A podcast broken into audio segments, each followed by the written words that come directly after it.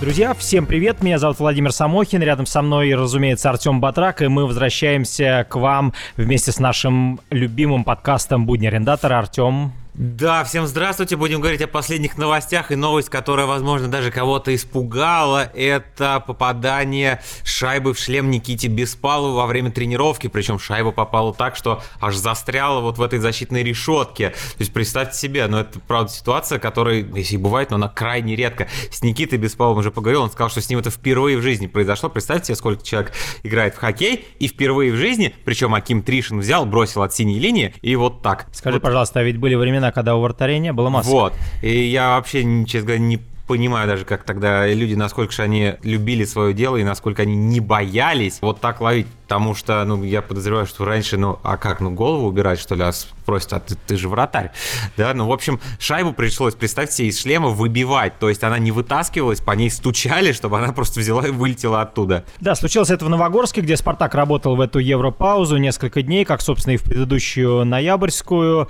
ну, и затем из Новогорска команда уже вернулась после того, как здесь в Парке Легенд закончился Кубок Первого канала на свою домашнюю арену, чтобы уже на продолжить подготовку к матчу с Витязем, 17-го игра с Витязем во вторник, э, затем 20-го э, игра с ХК Сочи и 22-го завершаем домашнюю серию нашим любимым ретро-матчем. Ну а э, во время паузы не все были в расположении Спартака. Да, и возможно даже некоторым это больше понравилось, потому что я, честно говоря, вот до сих пор остаюсь при мысли, уже сколько думал об этом, что э, те, вот попадать в сборную, это ну не то, что даже престижно, это иногда хорошо э, в том плане, что ты отскакиваешь вот от тяжелых сборов. Э, так что да, у нас э, Максим Цыплаков и Михаил Котляревский съездили в Олимпийскую сборную, причем, скажем так, для Котляревского это первый вызов в сборную, а Михаил Цыплаков уже на второй турнир подряд едет. Если Цыплаков забросил в прошлый раз, то Михаил Котляревский забросил сейчас. А если вы добавите сюда еще, например, передачу Котляревского на Гончарова в матче против Куньлуни, который был в Китае, то ну, вы просто поймете, что Михаил Котляревский, во-первых, не просто так вызывается в сборную, а во-вторых, в хорошей форме находится. И наши молодые парни, Павел Канаев был в Казани на турнире четырех наций. Правда, этот турнир выиграть не удалось. Проиграли американцам в последней игре достаточно крупно, 0-6. Ну, Павел свой матч на 0 сыграл. Да, Павел сыграл со Швейцарией, э, когда команда выиграла 5-0, и потом вот вышел на э, замену вот в игре с американцами. И э, в Америке еще в Канаде, вернее, был мировой кубок вызова для Очередной. сборных юниорских, да, Андер-18. И в этой команде был наш защитник Алексей Егоров. Правда, на лед он не выходил, но, тем не менее, думаю, что медаль он свою но получит. прочувствовал, да, прочувствовал атмосферу, не съездил в Воскресенск, где молодежка там пару матчей провела не, не очень удачно. В общем, у команды есть сборники, это здорово, как в молодежной, так и во взрослой, в, в разные сборные вызываются, и это замечательно, и мне кажется, это показатель того, что многие э, и прогрессируют, и продолжают поддерживать просто свой хороший уровень. Да, друзья, и, э, естественно, в эту паузу команда много работала над э, физической подготовкой. И если вы думаете, что в «Спартаке» э, единственный человек, который гоняет по-настоящему игроков, это Олег Валерьевич Знарок, наш главный тренер, то на самом деле вы э, не совсем правы, потому что в «Спартаке» есть человек, который непосредственно отвечает за физическую подготовку. И надо сказать, что э, свою работу он делает исправно, это раз, а во-вторых, гоняет он игроков, дай боже. И мы это сейчас... Два. Да, это два, и мы сейчас с ним пообщаемся. Ну что ж, друзья, мы продолжаем наш э, подкаст «Будни арендатора». И прямо сейчас у нас в гостях человек, который отвечает за всю физику в «Спартаке», э, за то, чтобы хоккеисты бегали, прыгали и вообще двигались как сумасшедшие. Это Хасан Саид, наш тренер по физподготовке. Хасан, привет. Здравствуйте. Привет, привет всем болельщики. Э, Хасан, э, давай э, сейчас сразу вспомним, какой это твой сезон в России. Это мой седьмой. Даже, даже седьмой, седьмой сезон да, да, седьмой уже. Ты помнишь вот тот день, когда ты принял для себя решение, что ты отправишься, как мне кажется, в свое главное приключение в жизни? Я помню, да, я помню день, который я решил, что подпишет контракт и буду летать в Россию, да, да. Насколько для тебя это было тяжелое решение? Как долго вообще ты принимал решение согласиться уехать, ну, все-таки в незнакомую для тебя страну? Нет, недолго принял решение. Честно говорю, я, э, я был с друзьями, мы были на такой, можно сказать, перед, перед свадьбой у нас в Северной Америке бывает такая, там, можно сказать, отпуск с с друзьями, и мы пошли перед свадьбой с мой друг, который женился. Вот, мы были в Торонто, я живу в Оттава, так что мы пошли. Э, мне там звонок, звонка был, когда я был в Торонто. Ну, подумал, поговорил с родителями, с семьей и решили как бы за день, что готов. А ну вот вы с друзьями находитесь и говорите, я, видимо, в Россию. А какая их реакция? Но, ты да, сошел с ума? Куда ты едешь? Нет, ну как бы не понимаем, там Кан- Канада очень тоже хоккейная страна как раз, и понимаем, что в КХЛ очень высокая лига, так что шанс и там опыт брать, э, работать было бы прекрасно. Конечно, там было ну, ребята там спросили много, где, какие города, там и так далее. Ну, когда слышали Москва, более спокойно был. Хасан, э, вот за 7 лет э, к чему ты до сих пор не можешь привыкнуть э, в России? Что тебя до сих пор удивляет? Пробки Москва, конечно, этот э, сумасшедший. Я думаю, что этот... Ну, ну, это уже вообще давно никого ну, не удивляет. Ну да, и на самом деле а так не могу сказать что-то там особо. Ну, а пробки, конечно, каждым утром просыпаю, переживаю, сколько ехать до работы, так что особо когда... Ну, ты же в Москве, кстати, хорошо в метро ориентируешься? Метро, да, метро, да, ну, первый год, первые два года вообще не, не сходил в метро. Я, в принципе, там либо такси пешком везде. А так метро вообще классно здесь. Ну, это, наверное, может быть, потому что еще как-то не очень где-то ориентировались, может, не очень хорошо язык знали, и потому решали такими простыми способами передвигаться, да? Да, я согласен, вот так, ну, так э, моменты были, да.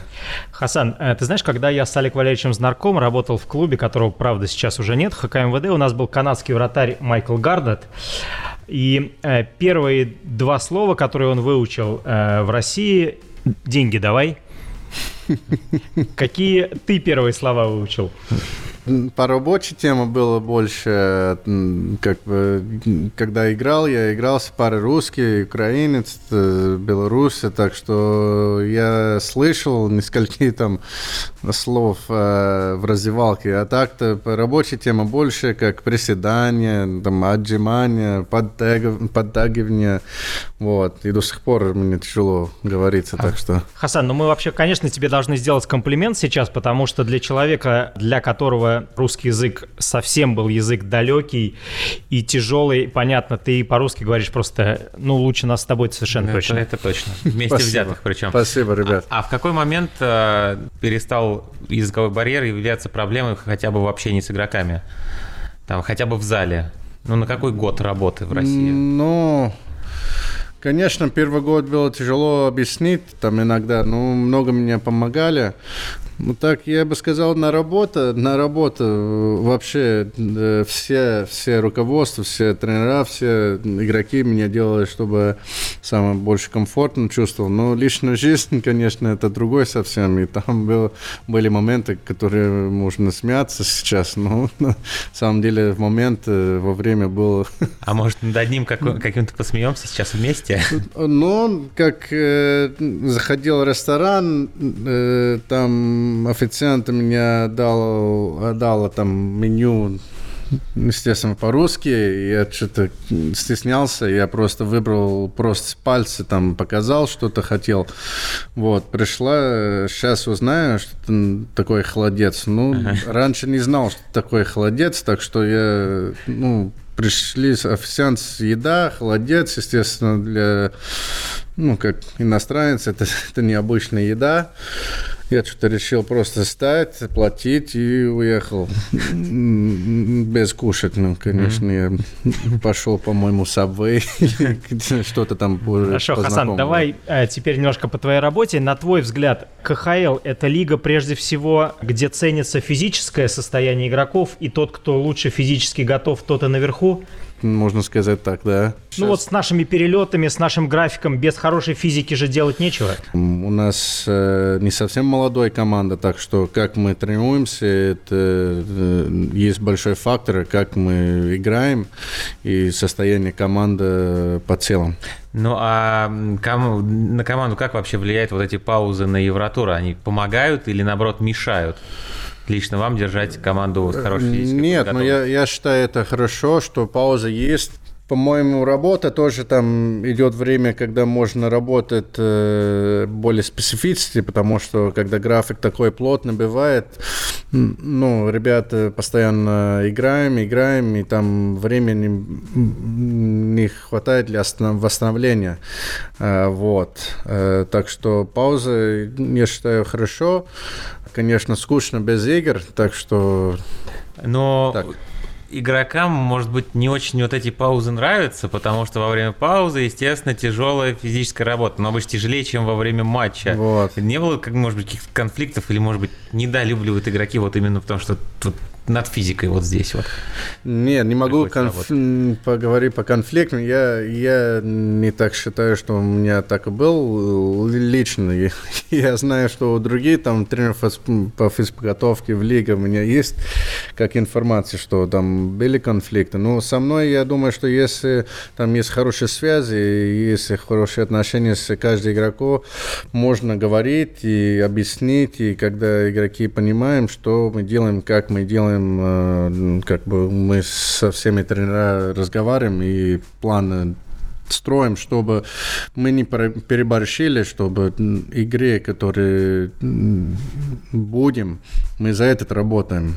Так что я понимаю прекрасно, что игроки, может быть, пробежка после пары дней выходной не так приятно, но это тоже надо иногда. Хасан, скажи нам, пожалуйста, еще одну такую вещь. Известно, что э, ну вот перед игрой там есть разминка, хоккеисты сначала э, кидают мяч друг другу, а потом э, есть, скажем, там несколько минут, когда ты уже подходишь к хоккеистам, начинаешь с ними разминку, и в этот момент ты просишь, чтобы операторы не снимали этот, ну вот эти пять минут, скажем. Ты боишься, что, ну вернее, может быть, считаешь, что это как-то отвлекает отвлекает их или не хочешь, чтобы какие-то секреты твои попадали в эфир?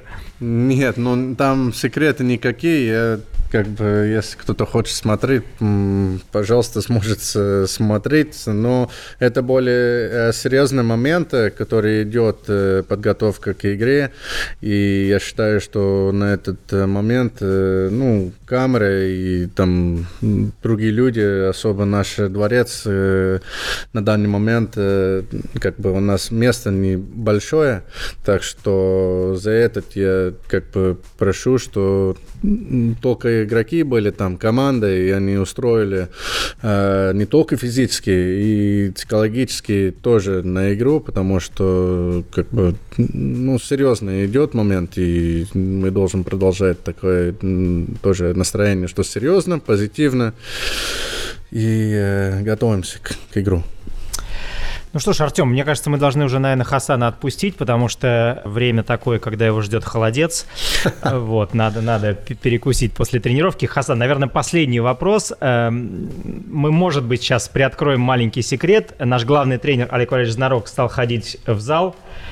Твоя идея? Ну, я бы сказал честно, не совсем моя идея, но э, Олег Валерьевич э, как бы просил, что мы начали поработать э, немножко в зале, и он большой молодец, э, терпит.